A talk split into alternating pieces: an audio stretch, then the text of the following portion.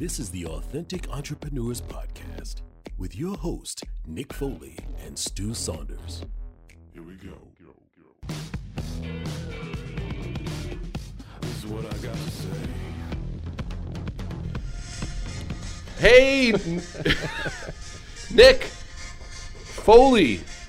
It's uh, that time of day where we record podcasts and I pick random music on my Spotify. I think we should let the, our listeners and viewers know that I have no idea what song you're going to play every every week. So you can tell by my reaction that I just saw this one. This one just, I, I heard this for the first time as they did. Yeah, basically. And know that I also don't know what I'm going to play until I hit shuffle on my playlist. Although when I was playing uh, hockey in... I'll turn that uh, off. This is the you. tribal dance, by the way. Yeah. This used to be our theme song. This used to be our warm-up song when I was playing back in my old... hockey playing days, yeah. When I was in high school, yeah, we'd come out to the tribal dance. Yeah, yeah, man. That was uh, this was a song used at buckets um, tipped up. You ever heard that expression? Tip up a bucket. No, I don't know because I don't play sports. No. Um, yay sports. Um, so uh, that was a song actually they played a lot at well, the Tony Robbins event, and uh, people would all freak out and jump down. It was quite exciting. Um, welcome to the Authentic Entrepreneur. I am Stu Saunders, and I am Nick Foley, and we are your uh, your weekly uh, partners in the journey of entrepreneurship. And uh, we are back for our seventeenth or eighteenth episode uh, this week. We have we've been really appreciative of all of the um, support we've had, all the comments we've had, the, the subscribers both on YouTube and, and iTunes and Spotify and wherever else we are. Um, and uh, we're just we're excited to build this community up. Yeah, I think we're building it weekly. I yeah, mean, we, we we we talk about. The number's building every week, and I think it's just keep putting out the content, and and uh, yeah. and people are coming. That's good. Think we're Thank you. We're, yeah, we're appreciative. Demonstrating the patience it requires to to build anything, mm-hmm. um, uh, whether you're an entrepreneur or, or uh, you, you're in sports or you're a writer, whatever it is, like you takes patience to to get to where you want to go. And I think you know we have we're eighteen episodes in, and we'll be still here in the end of the year. So that's right. Yeah. No, I'm, we're looking forward to it. I'm looking forward to uh, continuing with the weeks with you and. Learning from our guests and uh, our conversations and from each other, it's it's been a good, it's been a fun journey so far. Yeah, and I think this week I wanted to have, uh, so we've got a bunch of interviews coming up that we're recording um, today. We have three amazing interviews coming up, and we'll talk about one uh, at the end of the episode. But this is a quicker episode, so if you're in a rush, this is a good one. It's a good one for a thirty-minute treadmill, uh, and you can uh, you can enjoy this. Uh, and it's a it's a real um, it's a real valuable lesson that I learned. Um, in the last couple of weeks, and uh, I know you've got stories about this too, and I want to talk about, as you build your business, um, how you stick to what it is you believe uh, is the right thing to do. So today's episode is called The Squeaky Wheels, um, and the story I want to I want to talk about is, well, let me preface it by saying, often when we do anything um, in business, we often doubt our course. Our, our, we doubt our um, the path that we were, we're on, and and we will often change our path or change our course based on a few people who doubt you or question you or or, or, or think what you're doing is you know ridiculous or there's no way it'll be successful. And I think if you if you listen to those those critics of what you do, um, you will more than likely be changing often and failing. Yeah, I, I agree, and I think it's one of those things where mostly, most of the people that are the loudest or the ones that are, that are the most critical are the ones that are on the sidelines, and they have no experience mm-hmm. in your your domain. They have no experience in, in what it takes to you know build businesses and, and or to, to start initiatives and movements and things of that nature. And they're looking at it like you're setting yourself up to fail with no, but they have no um, background in their own expertise or in their own history to to warrant a statement like that. No, and often it's because they're. It's their own fears and their own doubts that they're throwing back on you, mm. right? So it's like insecurities. They personally don't believe that they can do A, B, and C, so there's no way you could do A, B, and C, right. So they're going to cut you up, right? It's like if you if you read the comment section on any um, YouTube video or any post on anything, it, you know that's all it is. It's just it's just critics. Mm-hmm. Um, and I remember learning a great, um, I heard a great line. Um, And I think it was from Robin Sharma, because I spent a lot of time with Robin, and I learned a lot from Robin. But I think one of the things he always talks about is, and maybe he may have quoted it from somebody else, but they don't build statues to critics. That's right, yeah, yeah. Right? So it's not that I'm saying you have to have a statue, but no. but critics aren't off. They're not really um, the ones who uh, who get remembered. Yeah, exactly. Uh, the artist gets remembered, not the critic. And and so with this, with the squeaky wheel, um, uh, which is, by the way, if you're not watching on YouTube, you didn't see the reveal, I didn't say it, but it's called the squeaky wheels. And the reason why I'm doing this is because I think often in life and in business, we bend to the squeaky wheel. We mm-hmm. bend to, there's that, there's that great line that says, uh, those who, who Who, who shout the loudest get the most attention, mm-hmm. and it's often the minority that sh you know people always are like, why did they change that policy? And it was such a small minority of people that were angry about it, but they're the ones that made their voices heard. That's right, yeah. And the silent majority um, didn't make their voices heard, so they didn't get the attention they required. So here's my story. Um, I'll go back real quick and, and, and do this. So I've been running a summer camp for twenty-eight years this summer. And uh, and so we've been running a, a, a weekly program, and it's a Sunday a Sunday drop off, a Saturday pickup, and that's either one week or two weeks. So you drop off your kids on Sunday, you pick them up on Saturday. We have a graduation; it's a lot of fun. And so when we started the camp twenty-eight years ago, it was one week long, and more or less, and and it wasn't a big deal because they were there for one week. Our staff were volunteers; they came for a week. It was great.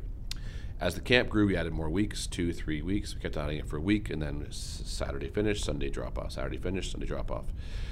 And then we got to four weeks. It was still okay because most of our staff, it was really one month of their life, and uh, they were, you know, a lot of them still volunteered their time, so the passion for being there was why they were there. That was it.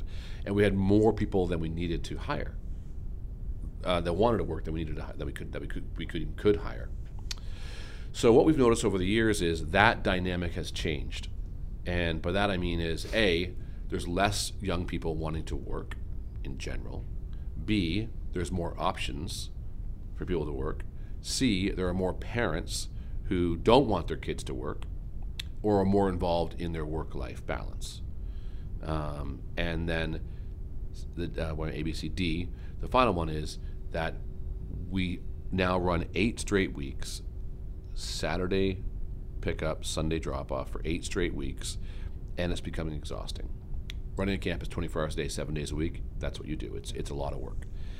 And so in this process, we re we reached out to the staff, and the staff reached, you know, came to us, and one of the things we found was they said if we had more downtime between sessions, we could recover better, and we'd want to work there more.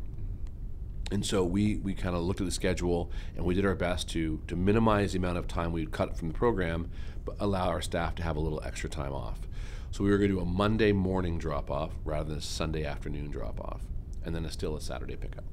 So in essence, the campers would lose about sixteen hours, of which eight of that was sleeping. Mm-hmm. um, so they'd lose one night. And I get it that there are kids and parents who, who value every day at camp. So we put this letter out. We hand, I, I, it was a written letter, and I sent it, I mailed it with a package we sent to every single camper who had registered for camp, and explaining why we were doing it. The mental health of our staff, the mental and physical health of our staff were more important than anything else we could do. This is what we're gonna do, this is why we're doing it, and please understand this is the only reason why we're doing this. Um, times are changing, and we need to t adjust ourselves to, to the t changes. This goes out to, I think, a, close to a thousand families. We have about a thousand families registered for camp for next summer. And within days of it going out, I start getting angry emails. And angry emails saying, how could you do this? You know, I'm a, a parent that works on Mondays. I'm going to have to take a day off work. I'm going to have to get someone to cover me. I'm going to have to lose a day of wages, blah, blah, blah, which is all valid. I get it, you need time off work, it's not planned, but know that it's six months away from now, mm-hmm. seven yeah, months away from now. You have some time to plan. You got some time to plan. You could carpool, you could have friends help you, you could have a grandma bring them up, you could have uh, an uncle bring them up, you could, we even offered a bus service. So we were gonna offer bus service for, the majority of campers come from London all the way up to Toronto, up into Orillia, and we'd have a bus that would pick the kids up. So we put that in the mail too. We were gonna put together a bus and judge that need. And then we had parents starting to email me and say things like, well, you're doing this obviously to make more money, which was shocking. Um, you know, you're doing this to, to, to make more money because you're saving time on your program, so therefore you're saving money, so therefore you're gonna make a lot more money. This is about money. So just so everyone knows who, who's listening, and is, is the savings would have been a one meal. Yeah. So it would have been eight dollars. a kid. That's eight to ten dollars a kid, not even eight dollars probably for a meal per person. So yeah, we would have saved some money, but we still pay the staff on a salary. Right. They get paid regardless. The the, the camp is, I own it, so we own it. So it's the costs of running the camp don't change. Um, there's there's no difference in you know electricity. There's no difference in in mortgage. There's no difference in insurance. There's no difference in anything. It's all the same price. Yeah. So so money was never ever an option, a reason why, right? So then we said, well, maybe we'll do a Sunday night drop off. Like we'll do a Sunday four o'clock drop off for those parents that truly cannot do it, could truly not do it. So you know, we'll we'll we'll allow that to happen. Well, then I started getting emails. When I so I'd write this to parents. I'm like, here we have a bus service. It's not about the money. It's about mental health. If you really need to, we can do a Sunday four o'clock drop off. We'll run a program for the kids. And they're like, well, now it's just daycare. You're just creating a daycare program. You don't care about the kids. And I'm like, I literally only care about the kids because the kids aren't just your kids. They're they're the staff who most of them were camp. campers themselves one yeah. day once kids like yeah but they yeah. but they've grown up at camp too yeah, and, right. and so they're not like they, it's a whole big family feel to camp, right? It's what camp is. So I got probably over the course of over the holidays, because it was all during the holidays this went out, and then someone actually even said, how sneaky of you to hide it in the Christmas package. Wow. So we couldn't even see it. And and I thought, we actually bolded it in red in a letter and mailed it to you with your name on it. That's not hiding it. Yeah, exactly. You just, you know. So I, so so myself and our camp director, we we, we sat down and we, we we we hemmed and hawed over the course of the holidays. I wrote over thirty individual emails to people saying, this is what I'm doing. This is why I'm doing. I'm so sorry you feel this way. And the parents, one parent was like, I want all my money back plus extra, because now prices have gone up other camps and we need more money to pay for those camps. Because oh. So they're so just they, going to walk away from your camp? They're going to walk away. They wanted me to pay them an extra two or three hundred dollars on top of it just to um, to say that they could pay for their camp. So at the end of the, at the end of the day, it was exhausting. Yeah, for sure. And I got a couple emails that said, we love what you're doing, we support you, um, but overwhelmingly the squeaky wheel was saying, you're doing this for all the wrong reasons. Mm. Like we, we don't like you. So Q breaks over, we come back, I sit down with our director and we start we start talking about this, you know, what are we gonna do? And and we both agree we'll go back to Sunday drop off. Right? And then we'll figure something out. We'll do a survey with the parents, we'll we'll get them more involved. And and to to say to admit that I made a mistake is I should have got more parents involved of campers for solutions. Like to say, this is what we're thinking about doing, please give us your feedback. That's something I should have done in hindsight, but hindsight is perfect, but it, you, can't, time, you, yeah, can't, exactly. you can't do anything about it. twenty twenty. So, um, so anyway, so then we write another letter and we email to every parent saying, we're so sorry for, I said, I wrote it for, and I said it to, to our director, I said, I will take one hundred percent responsibility as the owner of the company and the owner of the camp. This is my fault. Mm-hmm. And so I sent this letter out and I wrote, and I said, you know, this is my fault. I didn't mean to cause any problems. This is literally the only reason why we did this. It was no other reason. It was for mental and physical health of our staff, so we could deliver a successful and safe program for your kids. Yeah. End, period. That's Full it. Stop, yeah. Full stop. That's it. Well, you know, and and then I got an email, like the like that night, and it said, I'm so sorry that this happened to you. You know, I, I read the letter at Christmas. I totally agreed with you. I never replied. I never said, I should have sent you a message, but this is a, like I have young, I worked at a camp as a camp staff. It's hard as a parent. We have tons of distractions with our kids. Here, watch YouTube. Here, watch Netflix. Here's the iPad. You know, go outside and play with your friends. That rarely happens anymore. Mm-hmm. But all these things, like we have distractions. We don't look after our kids. So at summer camp, our staff are with your kids twenty-four hours, and, and every summer camp for the most part, twenty-four hours a day for seven straight days, no distractions, no technology, no cell phones, no go do this, go look after yourself. We, and, and these are nineteen, twenty year old, eighteen, nineteen, twenty year old young people who are not parents, who don't have one, two, they have seven or eight or nine kids they're looking after yeah. for twenty-four hours a day. So it's it's harder than being a parent. I was a parent, I am a parent, but I rose, raised three kids. And I know often I'd be like, guys, just put on something on T V and watch yeah, T V. Exactly. I've done it many times. Right? Yeah. The electronic babysitter. For sure. Right? Parent and so couch. We don't do that at camp. We we are amusing the kids with, mm-hmm. but we're also teaching curriculum, leadership curriculum. So this first email I get back, and I was like, oh, thank you. That's great to hear. And she said, and, and, and she says, we were okay with Monday. We appreciate the Sunday going back to Sunday because you know we can. It's better for us, but we were totally okay with it. We would have adjusted our schedule. And I was like, oh, that made me feel better. That I wasn't like someone yeah. said you're not doing this for the wrong reasons. We understand why you did it. Great. Well, then they started flowing in.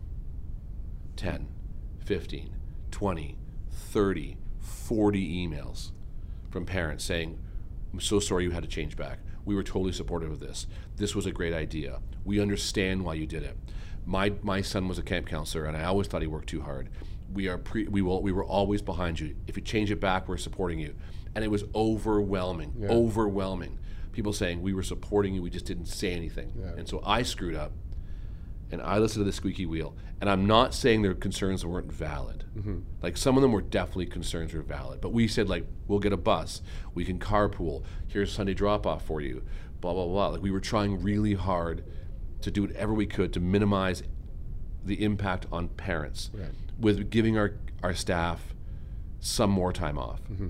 So at the end of the day, we went from a two o'clock drop off on Sunday to a four o'clock, giving us two more hours in the morning so that staff can have a bit of a sleep on, on Sunday mornings. And that's the only difference we did. We've had to take two hours out of the program. And now everyone's like, oh, we were all behind you. And those parents, I shouldn't say that, two of the two of the parents, it was just two, after who initially wrote me and said, um, you know, this is, this is uh, horrible what you're doing. Two of the parents emailed me after the change and said, thank you so much. Um, we, we, we were so sorry that you were in the situation, but you know we were. One of them said, "I was being selfish and not thinking of your camp and how hard it must be for you as a camp owner and a, and, and then your camp director to try and balance all of that." Yeah.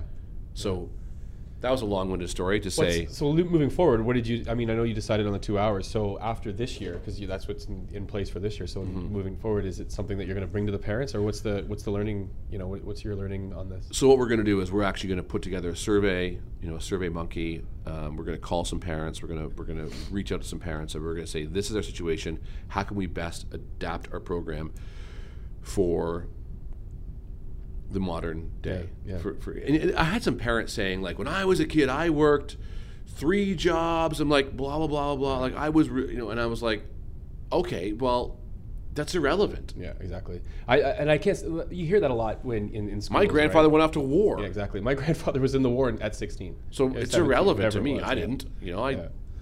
Wow, and that's the thing you hear a lot. You know, people are, well, when I was your age, when I was your age, you don't want to disrespect the kid because it's a, it's a it's a whole different element now. It's a whole different world. Oh like, my gosh. You know, when I was seventeen, it's not the same as when young people now are seventeen. They got so many different distractions, so many different things going on. There are on. issues, and I guarantee you, every seventeen-year-old, when they get older and they get married and they have kids, if that's what they choose to do, yeah, or adopt kids, whatever they choose to do in life, or have children in their lives, will say, when I was a kid, oh yeah, yeah. we had to carry our phone in our hands. Yeah, exactly. Right. It, used it to was be walking hell. To school. Used to be walking to school. Uh, you know. Yeah. And buses were never canceled when I was a kid. You know. Yeah, I mean? It was like they were canceled. You know, like, it was like, and it, it'll be. They'll have their set of oh, when yeah, I was a sure. kid stories. Yeah, absolutely. Right. And and then, but it, you can't compare. Like yeah. I was at a camping conference yesterday, and I went to a session all about, um, you know, adapting your camp for L G B T Q. Yeah.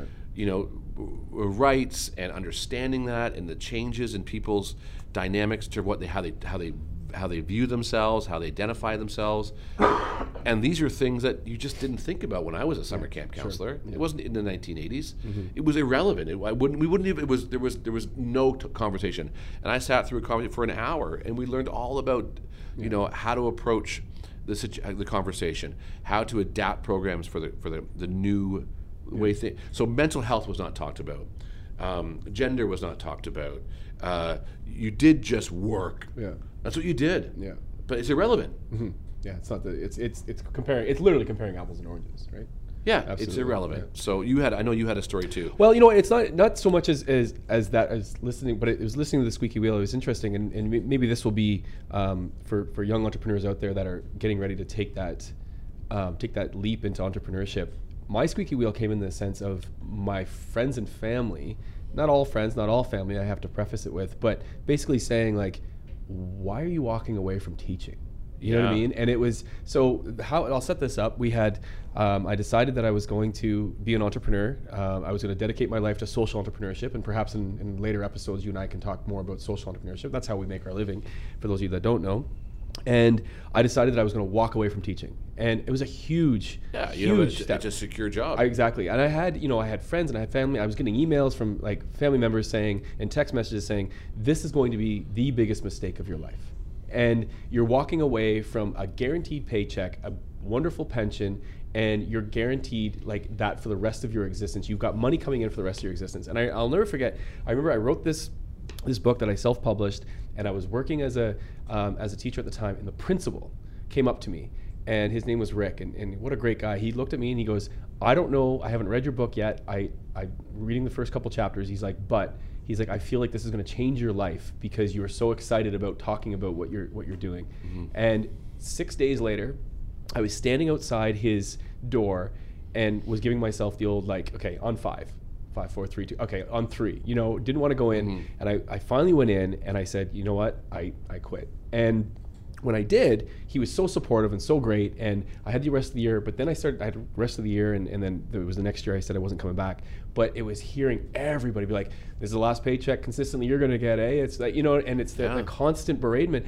And then it was like, you know, people that are like, your inner confidence, like, dude, are you sure you know what you're doing? And I was like, no, I don't know what I'm doing, but I know that I can't stay, is. yeah, exactly. But I know I can't stay here because I'm not doing justice for the kids as well. Yeah. Because I was in an environment in which I didn't want to teach history in grade ten. I didn't want to teach phys ed. I wanted to do things my way, and I still consider myself a teacher, and, and now I'm able to do it at a different at a different level. But my point is is that the squeaky wheels for me came in this form of like friends and family, yeah. and and they, they had my best interest at heart. And I'm sure some of those emails, they you know they were looking for their best their best interest as well.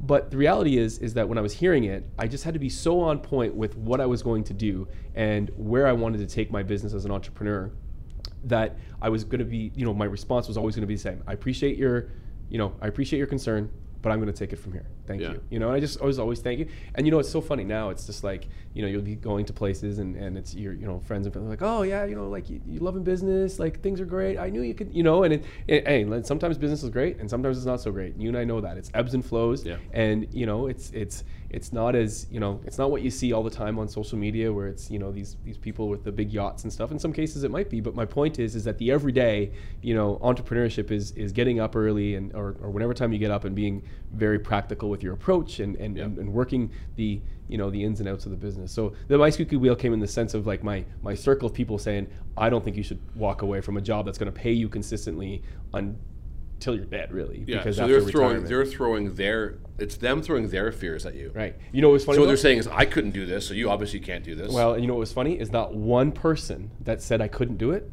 was an entrepreneur. Not one. And every person yeah. that said take the leap was an entrepreneur. Isn't that funny how people that like that run businesses are like, you got this, man. I've never seen you so lit up talking about, you know, what you want to do at the schools and how you want to make yeah. a living. Whereas all the people that were in jobs that weren't that were like, you know, consistent paycheck jobs type things. They're like, it's ridiculous. You mm-hmm. got a, you know, you got a young wife, you got a family mm-hmm. on the way. Like you, you can't do this. But all the people that were in the realm were saying things like, go, go for it, man. You yeah. got one life to live. And I think that's kind of the, that's the, that's the whole point of this is if you believe in something. So for me, it was a decision I made as an entrepreneur, take, making a choice which I thought was best for the company and the staff that we hire. And I knew in the heart of hearts it was the right choice to make. Yeah. But when someone threw up that negativity or those roadblocks and said, you're wrong, I went, maybe I'm wrong, I'm wrong, I panicked. Yeah. And I said, we gotta go backwards. And I and I shouldn't have. Now, having said that, the the silver lining in that is now the conversation is out there. Mm-hmm. So we'll reach out in the next over the next couple months with a survey and we'll together as a as a camping family decide how to best move yeah, forward perfect. For our program because we have to have that. So, um, but as an entrepreneur, you know that as an entrepreneur, if your family or friends or though your circle do not understand entrepreneurship, don't worry about it. Like you're not going to convince them ever. Yeah. And then when you are successful, there's a great great quote by uh, Arthur Schopenhauer, which says, and I'm paraphrasing, but it says, most people see the limits of their own vision as the limits of the world. Yeah. A few do not join them. So what that means is, as a, as a, as a human being, you see your world around you and you don't see beyond that world. Mm-hmm. You see the next paycheck, you see the next this, and that those things are important. Yeah. You need to get paid, pay for your family, look after your family, whatever. But there are, there's entrepreneurs, there are athletes, there are artists who see beyond that because they see what they can do. And you saw that, even though people are like, well, I can't see that. So, and parents like, you're doing this for all the wrong reasons. No, I'm not. Yeah. Because maybe you've ran into that and someone's done that to you before. That doesn't mean I'm going to do it to you. That's right. Exactly. So anyway, so I, I challenge everyone out there, like share, uh, share us, share your, you know, your, your stories with us, but um, you know, in, email us uh, or, or throw a D M up. Um, we have a new uh, we have a we have a uh, new Instagram. Yeah, The Authentic Entrepreneurs on Instagram. So follow us there. We're gonna we're gonna populate it with, um, you know, our show knowledge and what we what yeah. we find with quotes. We're gonna populate it with like you know some interesting articles, best practices, things yeah. like that. It's gonna be the hub of entrepreneurship. We're hoping. So. We're hoping build that yeah. community up. Yeah. And uh, and you know we're gonna keep bringing you uh, our knowledge and and and our experiences and great guests. And in fact, next week, we have an incredible guest, and I'm now going to reveal the guest to you. Here we go. Our next guest next week on the next episode is, boom, Tamsen Webster. There she is right there. Um, we're, we're so excited. Tamsen uh, is all about um, finding the path to what you want to do in life. Yes. You know, as an entrepreneur, yeah. with your brand, as a human being, um, whatever you whatever you want to do, it's finding your path. Yeah, having having vision, having clear yeah. vision, and and knowing how to. And she tells a great story about her company. The Red Thread is her company, and she talks a lot about a great story about the Red Thread. So that's next week. Until then, um, please subscribe, like us on uh, all the channels: Facebook, Instagram, Twitter, everything. Yeah, we're on YouTube, we're on uh, in iTunes, and we're on uh, Spotify. Spotify, and I think we're on other things too. So, but for sure, we're on those three things. Mm-hmm. um, and we really appreciate you on uh, joining us in this journey. We're we're in it for the long haul. Patience, patience, patience. We're going to be the number one entrepreneur podcast, period. Ever, ever. We'll beat all the ones from the seventies and eighties. Yes, at least those ones. Yeah. Um, but uh, until we talk again, keep being authentic.